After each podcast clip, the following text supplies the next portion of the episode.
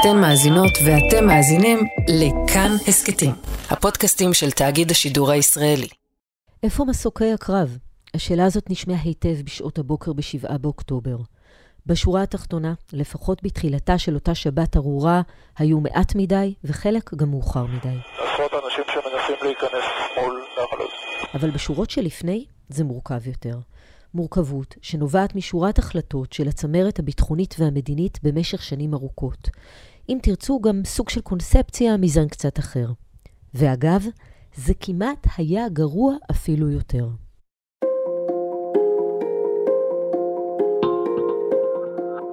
שלום, אתן ואתם על אודיום, הסכת האקטואלי של כאן, כאן תמר אלמוג.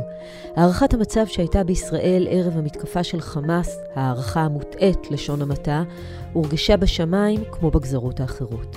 אבל במקרה הזה זה גם לא משהו שנפל מהשמיים, אם נלך על תרתי משמע. מערך מסוקי הקרב של ישראל צומצם משמעותית בשני העשורים האחרונים. צמצום שנבע משורה של סיבות, חלקן הגיוניות מאוד, מתבקשות, חלקן שנויות במחלוקת. היו שם גם התאהבות בטכנולוגיה חדשנית, גם במקום שהיא לא תמיד רלוונטית, וכן, גם שיקולי תקציב, שבסוף היה להם מחיר כבד. בפרק הזה נבין מה קרה באותה שבת איומה, ומה קרה עוד קודם, והאם עכשיו יהיה שינוי. ספוילר? כנראה שכן. נדבר עם מי שניהל לחימה מהטייסת שנתנה את המענה הראשוני בשבת, טייסת האפאצ'י 113, ועוד קודם היה ראש להק מסוקים, תת-אלוף במילואים ניר נינון. אבל לפני זה נדבר עם כתבנו לענייני צבא, איתי בלומנטל.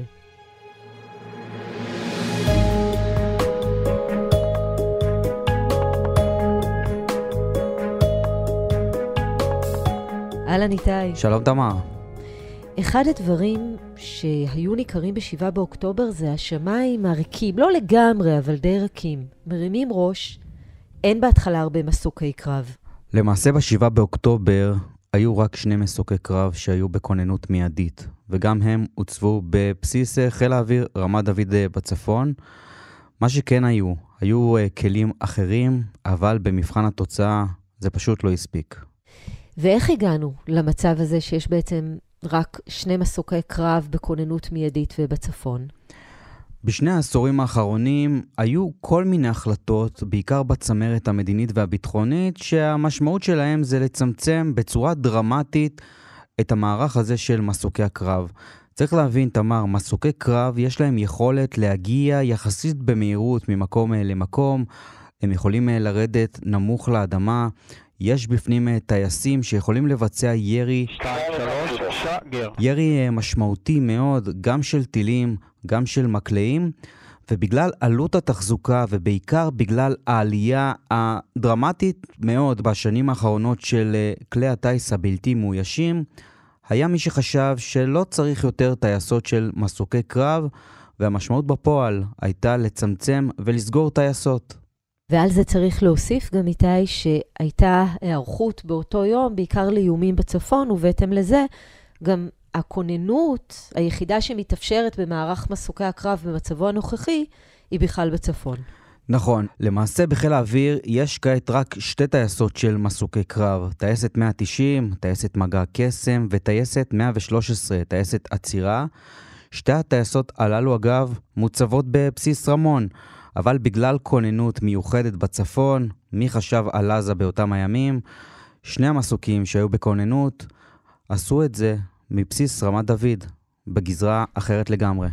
ומהרגע שמבינים בצה"ל בכלל מה קורה ב-7 באוקטובר, או מתחילים להבין, נדייק, מה קורה מאותו הרגע בטייסות?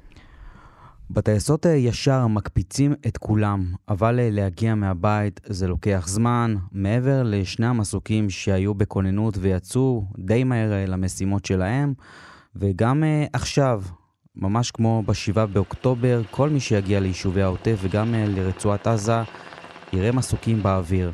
אני רוצה להיכנס לעוד אחד ישירות, לשי, אני ממשיך חילוצים. בסופו של דבר, היה מדובר בהחלטה, החלטה שאולי היה ניתן למנוע אותה בדיעבד, אם היו נערכים טוב יותר, גם אם היו התראות אה, ממוקדות אה, בדרום, ייתכן מאוד שעצם זה שיהיו מסוקים קרוב יותר, שיחנו אה, בדרום הארץ ולא בבסיס רמת דוד בצפון, אולי הדבר הזה היה יכול לסייע ולצמצם את הנזקים, אבל מה שקרה בפועל, העובדה שהכוננות היחידה הייתה בצפון, הרחק משם, והעובדה שהיה צריך להקפיץ אנשים מהבית, הדבר הזה גרם לעיכוב משמעותי בסיוע של מסוקי הקרב, אולי סיוע מיידי שהכוחות יכלו לקבל בשטח בזמן אמת. אנחנו גם כאן רואים את אה, היעדר ההיערכות והיעדר ההכנה שהייתה בישראל לאירוע שאפילו מתקרב ל-7 באוקטובר, שלא לדבר על מה שקרה בפועל. אבל כאן יש עוד עניין.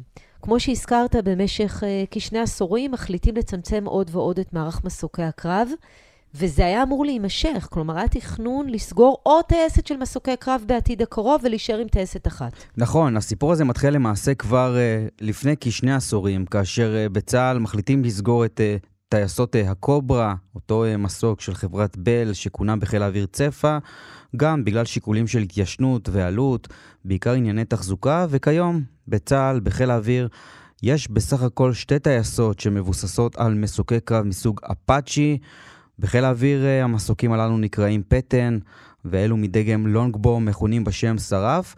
ונכון, הייתה כוונה לצמצם את המערך הזה לכדי טייסת אחת בלבד, אבל אחרי המתקפה ב-7 באוקטובר, וגם אחרי שרואים כיצד אה, מסוקי הקרב מסייעים לכוחות המתמרנים בשטח, כנראה שמשהו ישתנה, כנראה שמישהו כבר חושב שהכוונה לסגור טייסת מדובר בהחלטה שהיא פשוט לא אפשרית, וכנראה שההחלטה הזאת אה, תידחה. כן, יש אה, רצון עכשיו של חיל האוויר לקבל עוד מסוקי קרב. מבינים שללא המסוקים הנזק היה הרבה יותר חמור, גם במהלך ה-7 באוקטובר, וגם בתמרון הקרקעי. מצד אחד, אה, כלי הטיס הבלתי מאוישים נותנים הרבה מאוד אה, יתרונות, אבל אה, מערך מסוקי הקרב, כאשר יש טייסים בפנים שמסוגלים גם להבחין, למשל, מי מחבל, מי אויב, להגיע קרוב מאוד לכוחות, יש לכך מכפיל כוח רציני מאוד, ולכן מסוקי הקרב זה כלי שובר שוויון.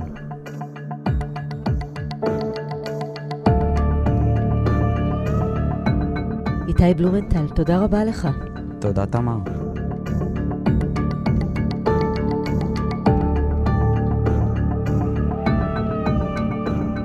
תת-אלוף במילואים ניר נינון ניהל את הלחימה מהטייסת בשעות הראשונות, שכמו שמיד יספר כאן, אף אחד לא ידע באמת מה קורה על הקרקע. אבל עוד קודם הוא היה בפיקוד חיל האוויר, כשהחליטו על הקיצוץ במערך המסק"רים. כמובן שנדבר איתו גם על זה. שלום, תת-אלוף במילואים ניר נינון. שלום, שלום.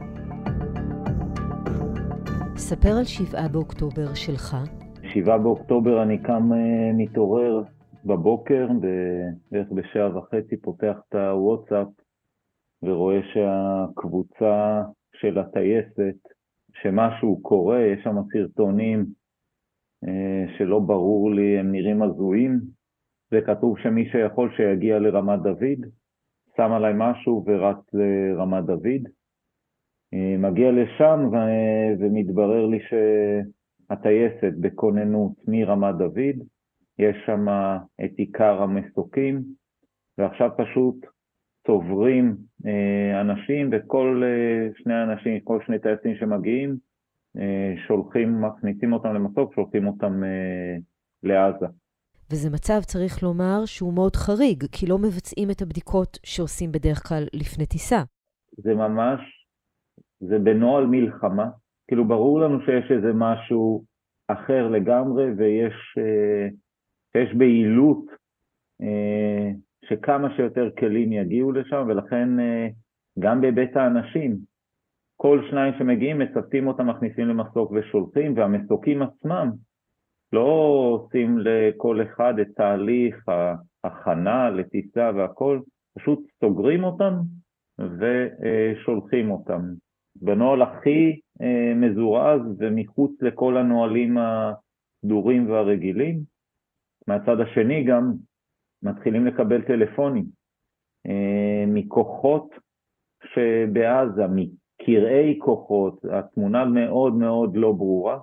תביני עד כמה זה בהול וכאוטי, אה, מתקשרת אלינו מג"דית ממוצב סופה. פתאום לשמוע בקשר שאחד המסוקים פונה אליי באופן אישי, קודקוד כאן אה, המסוק הרלוונטי, אני לטובתך, אומרת להם בדיוק איפה אני מזהה את המחבלים ומה צריך לקרות כאן מסביב. היא צועקת, היא אומרת, הורגים לי חיילים, אני צריכה אה, מזכר. ואומרים לה, תני לנו את התדר, את הקשר, ואנחנו נחביר אותם אלייך. היא נותנת תדר, מזכר עולה על הקשר הזה, אבל אין שם אף אחד, אני לא יודע, כנראה נפגעו להם גם המכשירי קשר. בשורה התחתונה אומרים לטייס בקוקפיט מעל עזה, קח את הפלאפון שלך, תדחוף אותו לתוך הקסדה ותתקשר אליה, לפלאפון שלה, וככה מבוצעת ההכוונה, וככה מסייעים לכוחות, דרך uh, תקשורת uh, פלאפונים אה, עם המסוק רב שבאוויר, שמנסה לבנות תמונה. אתה היית גם ראש להק מסוקים בחיל אוויר, אבל באותו יום אתה מנהל לחימה. יצא לך אי פעם להיתקל במצב שהוא אפילו דומה לזה, שזאת התמונה או היעדר התמונה מהשטח, שאין אפילו כוחות לעזור להם? האמת שמעולם לא. זה היה אירוע כל כך כאוטי, גם צריך להגיד, גם כל כך חורג מכל תרחיש ש... שחשבנו שהוא אפשרי. הצוותים שהגיעו לעזה, הם עצמם, כל מסוק כזה שמגיע, הם מגיעים לסיטואציה הזויה, סיטואציה שיישובים שלנו מבקשים מהם לראות לתוך יישובים ישראלים שיש בהם אזרחים ישראלים, כי אומרים להם יש שם אה, מחבלים, טירה על בית מפקד הטייסת מקבל אה, בקשה שהוא ירסס עם התותח על בית, ובבית, בממ"ד, יש אזרחים ישראלים, אבל בבית מחוץ לממ"ד יש מחבלים, אז שהוא יירה לבית. אז הוא יורה, זה אירוע כל כך רחוק מאיזשהו תרחיש שחשבנו שיכול לקרות, זה לא דומה אה, לשום דבר, ואני חושב ש... מה שמדינת ישראל חוותה ביום הנורא הזה הוא לא דומה לשום דבר. זה בהחלט ברור שמעולם לא היה כאן מצב כזה. אבל איך מקבלים את ההחלטה באותם רגעים אם יורים על הבית? הרי אתם לא חייל שנמצא בשטח ורואה את המחבל מול העיניים. אז איך מתקבלת ההחלטה? את ממש צודקת, והיו שם דילמות מאוד כבדות. קודם כל צריך לעשות את הסוויץ' בכלל על, ה... על הדבר הזה שאתה יורה לתוך יישוב ישראלי, ואז הוא יורה בסוף, הוא מנסה בצורה הכי טובה שהוא יכול, בסיטואציה המאוד כאוטית הזאת, לצמצם את הסיכון שהוא יפגע ב, באזרחים ישראלים, אבל שהוא כן יהיה הכי אפקטיבי. עכשיו, זו דוגמה אחת, זה, זה אותו דבר על, על רכבים שנוסעים. אומרים טירה על רכבים ש... מה זה? טירה על רכבים שנוסעים בתוך מדינת ישראל. איך אני יודע שזה רכבים שאין בהם מישהו ישראלי? אז יורים לפני הרכב כדי לעצור אותו. היו שם דילמות כבדות מאוד, וה... אני, אני ראיתי חלק גדול מהסרטים של, של הטייסים שלנו, של הלוחמים שהגיעו באותן שעות ראשונות לסיטואציה כל כך מורכבת, ואני אומר לך, אני באמת גאה בהם. הם פשוט התמודדו עם תרחיש בלהות, והתמודדו עם זה גם באומץ, גם עם, אה, עם מציאת איזונים, כי אתה יכול לראות עכשיו לכל עבר, אבל אז אתה גם תסכן את אזרחינו ותסכן את כוחותינו. סיטואציה מאוד מאוד קשה ומורכבת. אין ספק שהתפקוד מהרגע שהגיעו היה מצוין, לא חושבת שמישהו יחלוק על זה. אבל הטענה העיקרית היא שהרימו עיניים לשמיים באותו בוקר, ולא היו שם מסוקי קרב, מה שנקרא מסקרים, שלקח זמן להגיע, שלדוגמה לא היו באזור המסיבה. מה קרה שם? התשובה לשאלה שלך מורכבת מכמה דברים. א', בהיבט להגיע, היה זוג כוננות של מסקר, זוג אחד בצפון. הזוג הזה הוזנק ב-6.50, תוך עשר דקות הוא היה באוויר, תוך רבע שעה הוא כבר היה על הקשר שם מול עזה. זאת אומרת, זה בקבועי זמן יחסית מאוד קצרים. אבל הפלישה הזאת של מחבלי החמאס, היא לא הייתה בנקודה, היא הייתה בהמון נקודות, היה אה, חוסר תמונה מוחלט לאוגדה. לא, הייתה, לא היה מישהו שבאמת הכווין וידע להסביר. על מסיבת רעים, אף אחד לא אמר, תקשיבו, יש מסיבה שמה וצריך להגן? ממש לא. למסוקים באוויר אין מסיבה, הם, הם לא מודעים בכלל שקיימת מסיבה ושיש שם מחבלים. היה פה גם תמונה מאוד חסרה, גם בהמון גזרות, ולכן זה כמו היה לסתום אצבע בסכר, רק שיש uh, כמה וכמה וכמה וכמה פרצות בסכר הזה. Uh, אז בכל נקודה כזאת שהגיע מסגר ועבד, אז הוא היה אפקטיבי, אבל, אבל היו עוד חמש או עוד עשר נקודות אחרות שבהן הוא או לא ידע, או הוא, הוא פשוט לא היה שם. באיזה שלב התמונה מתבהרת, וכמה מסוקים, ככל שאפשר לומר, יש בשלב הזה? תראה, התמונה הולכת ונבנית, וכל מסוק שמגיע מקבל גם מהמסוק האחר שנמצא, מקבל רגע תמונה כללית. בסוף מערך המסר, שתי טייסות האפאצ'י, ממצב של זוג בכוננות ברמת דוד, בקבוע זמן יחסית מאוד קצר, מביאים פה סדק כבר משמעותי, והוא, והוא נמצא בשטח, אבל גם הכמות הזאת שהיא כבר משמעותית ונמצאת בשטח, והרבה מאוד מהסיפורים שהיום אנחנו יודעים, אף אחד לא משקף, והסיפור של, של המסיבה ברעים, זה בדיוק, זה, זאת בדיוק הדוגמה. זה, זה לא משהו שעולה כלפי מעלה. אני לא זוכר באיזה שעה זה בכלל הגיע כלפי מעלה.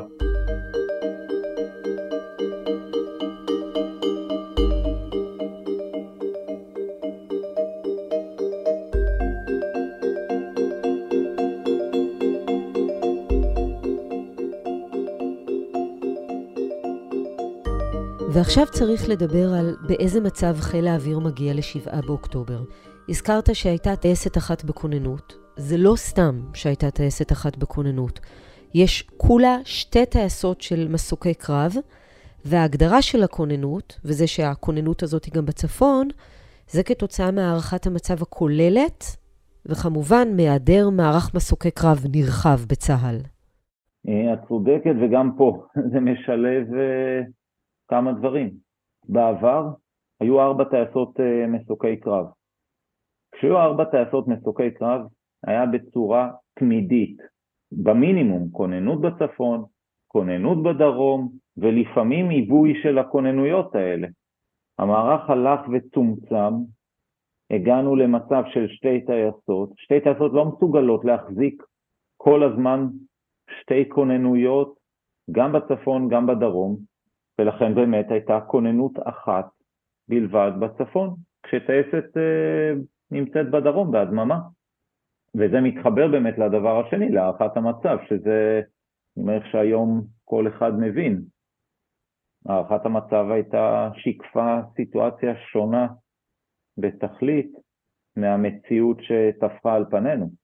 אז אנחנו מדברים על מערך מסוקי קרב שצומצם לאורך השנים, והצמצום הזה בא לידי ביטוי במחדל הנוכחי, וזה מערך שהוקם בעצם בעקבות מחדל אחר, מחדל יום כיפור 73.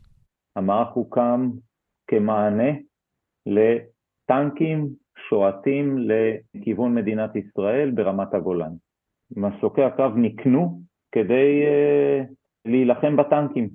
מסוק הקרב הוא כלי מאוד מאוד ורסטילי, ולאורך השנים הצרכים הביטחוניים הולכים ומשתנים. ומסוק הקרב פתאום נותן מענה בכלל למשימות בעומק, ממש לא לקרב בשריון, ובהמשך ללחימה בדרום לבנון, בבט"ש של דרום לבנון, ובחומת מגן ביהודה ושומרון, ובעזה בהמון המון מבצעים, והוא הולך ומשנה את האופי שלו ואת הצרכים המבצעיים ממנו. זה היתרון של מסוק הקרב. אז מסוקי הקרב משנים את פניהם והם מתאימים למשימות שונות, אבל בכל זאת המערך הולך ומצטמצם, כי מכל מיני סיבות, גם יש עלויות החזקה גבוהות, מסוקים מתיישנים, יש יותר סיכון, יש תאונות, אבל גם העלייה בכוח של כלי הטיס המאוישים מרחוק, שזה כוח די מוצלח, יש לומר, ושמים עליהם את הכסף, תרתי משמע. זה נכון, הכטמ"ם זה בשורה למערכת הביטחון, והם מביאים באמת הרבה מאוד הזדמנויות מבצעיות ויכולות מבצעיות. כטמ"ם כזה שנפגע, גם אם הוא יתרסק, אז, אז זה עלה כסף, אבל זה לא עלה בחיי אדם. והדבר השני הוא גם uh, פיזיולוגי. אני אטוס שמונה שעות, עשר שעות, הכטמ"ם יכול לטוס יותר שעות, והמפעיל בקרון יתחלף, ויגיע מפעיל רענן וטרי. אין ספק שיש לכטמ"ם הרבה יתרונות. אבל יש תחומים שבהם הכטמ"ם, לפחות באופק הנראה לעין, הוא לא יכול להחליף. אני חושב שבזה טעינו, שחשבנו שהוא יוכל להחליף באופן מלא, ושהדלתא הוא לא כזה משמעותי במה שנאבד. מה לדוגמה? מה החסרונות שכטמ"ם לא יכול להחליף מסוקי קרב, וזה הורגש ב-7 באוקטובר? מסוק הקרב יכול לרדת לגובה מאוד נמוך, לסייע גם כשיש מזג אוויר, גם כשיש עננות נמוכה, הוא יכול אה, לסייע בסיטואציות אה, מאוד מורכבות, שכטמ"ם לא, לא יגיע בכלל לשם, רוחות קשות, מזג אוויר סוער, אה, מסוק הקרב יכול להילחם ולסייע לכוחות הקרקע. כטמ"ם לא. הוא יכול לרדת באמת לגובה נמוך ליד הכוחות ולסייע להם. קיבלתי 100. קיבלתי פיטר, את היכולות המתפצלים, אחד לוקח משבתאי ואחד מכרם שלום. צריך להגיד, יש עוד משהו אחד שהוא משמעותי, זה הסיוע הישיר לכוח. בסוף הכטמ"ם הוא מסייע בצורה עקיפה, והוא מסייע מרחוק. וכשאתה נמצא בשדה הקרב ואתה רואה את הדברים, לפעמים אפילו מריח את הדברים, אתה, אתה פשוט כתף לכתף, אה, לצד, אומנם מהאוויר, אבל לצד הכוח הקרקעי שנלחם. צריך להגיד גם למסוקי הקרב יש תותח שהוא מאוד מאוד אפקטיבי בסיוע לכוחות, זה דבר שלא קיים אה, ואני לא מכיר שצפוי להיות בעתיד. ולכן אין, אין ספק שכטמ"ם זה וקטור מאוד מאוד נכון ורצוי. אני מעריך שבעוד 50 שנה יש סיכוי גבוה שהמטוס אל על שנעלה לטוס איתו לארצות הברית, לא יהיה לו טייס.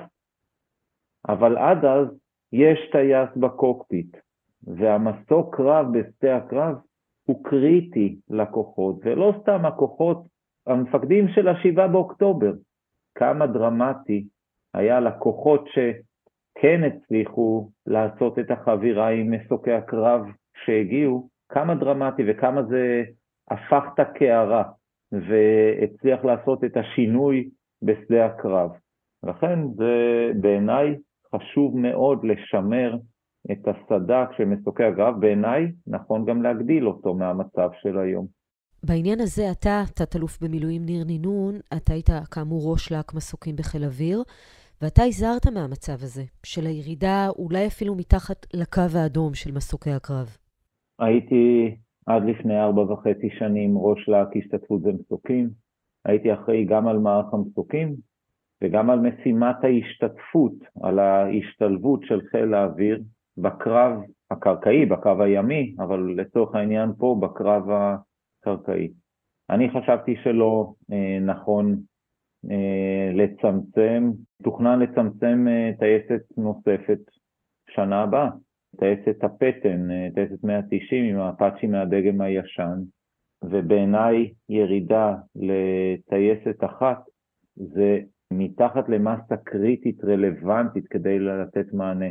אני רק מדמיין לעצמי, אם חס וחלילה זה היה, היינו כבר בסיטואציה שהשבעה באוקטובר עם טייסת אחת, כמה זה עוד היה מקשה על המענה, דרך אגב, וכמה זה היה עכשיו, עכשיו במלחמה. שתי הטייסות נמתחות עד הקצה. ואני אומר לך, אם היה לנו עכשיו שלוש או ארבע טייסות, המענה לכוחות הקרקעיים היה לאין ארוך יותר טוב. אני חייב אבל להגיד גם ביושר, אני הייתי חלק מהנהלת חיל האוויר. זה נכון שאני חשבתי שלא נכון, אבל בסוף השמיכה היא שמיכה מאוד מאוד אדוקה, שמיכה של מערכת הביטחון, ואיזה מענה מבצעי ניתן. ויש פה באמת דילמות כבדות, ועדיין הייתי שותף ואני אחראי גם להחלטה שהתקבלה. לשמוע מישהו אומר, אני אחראי מעצם העובדה שאני חלק מהגוף, זה בהחלט דבר מעניין בימים אלו.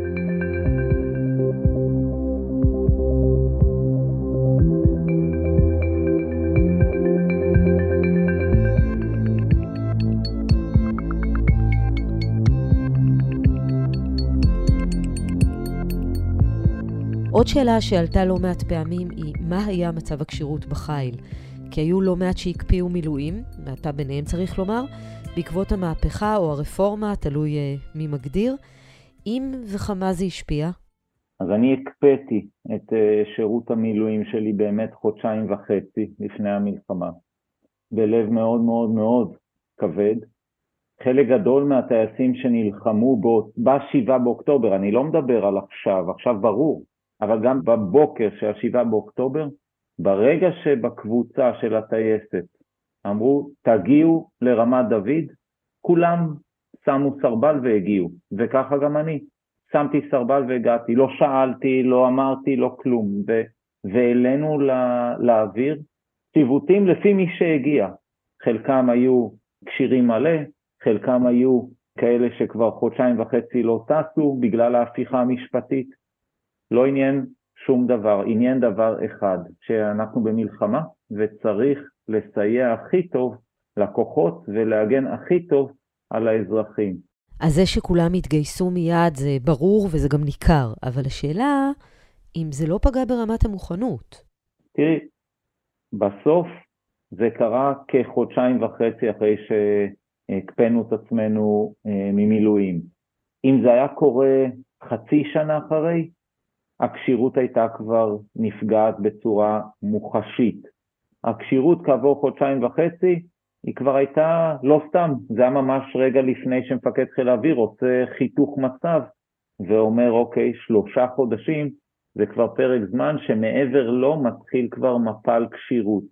תודה לאל שזה היה שם, ובנקודת זמן הזאת, והלוחמים נכנסו לקוקפיט ונלחמו הכי טוב ועשו את זה בעיניי בצורה מדהימה. אני אומר לך, שוב ראיתי את הסרטים, הקשבתי להם קשב רב, דיברתי עם מפקדים של כוחות שקיבלו סיוע, ואני גאה במענה שנתנו. לא היה שום הבדל בין לוחם שהיה חודשיים וחצי מוקפא ממילואים, הם כולם נלחמו ועשו עבודה מצוינת.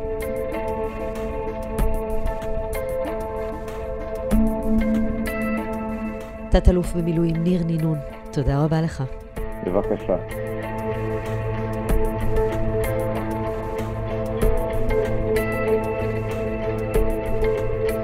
האזנתן והאזנתם לעוד יום. העורך דניאל אופיר, עיצוב קול ומיקס חן עוז, לביצוע הטכני ליטל אטיאס. בצוות האורחים יותם רוזנבלד. פרקים חדשים של עוד יום עולים בכל ראשון, שלישי וחמישי, ולכולם, ולהסכתים נוספים מבית תאגיד השידור הישראלי, אפשר להאזין ביישומון כאן, באתר שלנו או בכל יישומון הסכתים. אותנו אפשר להשיג בקבוצת כאן הסכתים בפייסבוק, או בחשבונות שלי בפייסבוק או באקס טוויטר. כאן תמר אלמוג, שנדע כולנו בשורות טובות.